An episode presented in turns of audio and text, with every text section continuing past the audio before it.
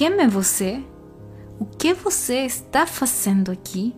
Alguma vez se perguntou isso a si mesmo? Ou alguém já lhe fez esta pergunta?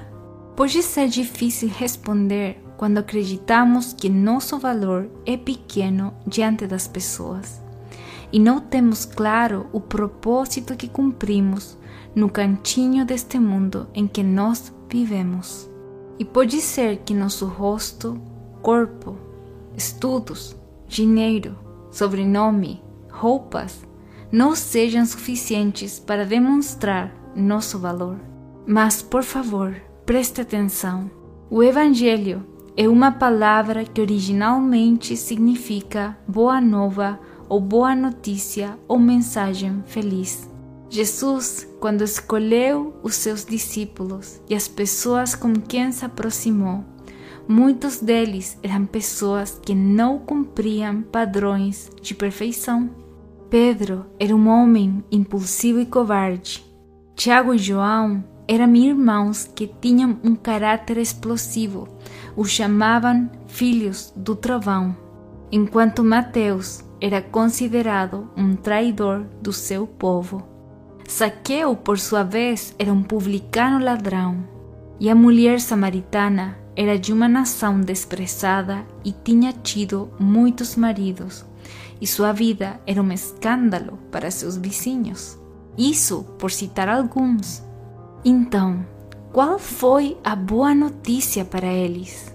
Havia uma vida diferente escrita para suas vidas, que já não estava escrita por seus erros do passado, por seus traumas, feridas, formas aprendidas em casa. Era uma vida escrita pelo próprio Deus. Este evangelho do arrependimento e da conversão é um convite a nascer de novo, a olhar a vida com outros olhos, a aprender a perdoar e a pedir perdão e a caminhar com a cabeça erguida, não esperando o reconhecimento das pessoas, mas conhecendo-nos profundamente amados por Deus. Foi Ele mesmo que disse: assim diz o Senhor que te criou e que te formou, não temas, porque eu te remi ou te libertei. Chamei-te pelo teu nome, tu és meu. Quando passares pelas águas, estarei contigo. Quando pelos rios, eles não te submergirão. Quando passares pelo fogo, não te queimarás, nenhuma chama arderá em ti. Enquanto foste precioso aos meus olhos, também foste glorificado, e eu te amei.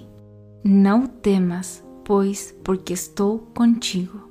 Queira aceitar, crer e conhecer este amor de Deus.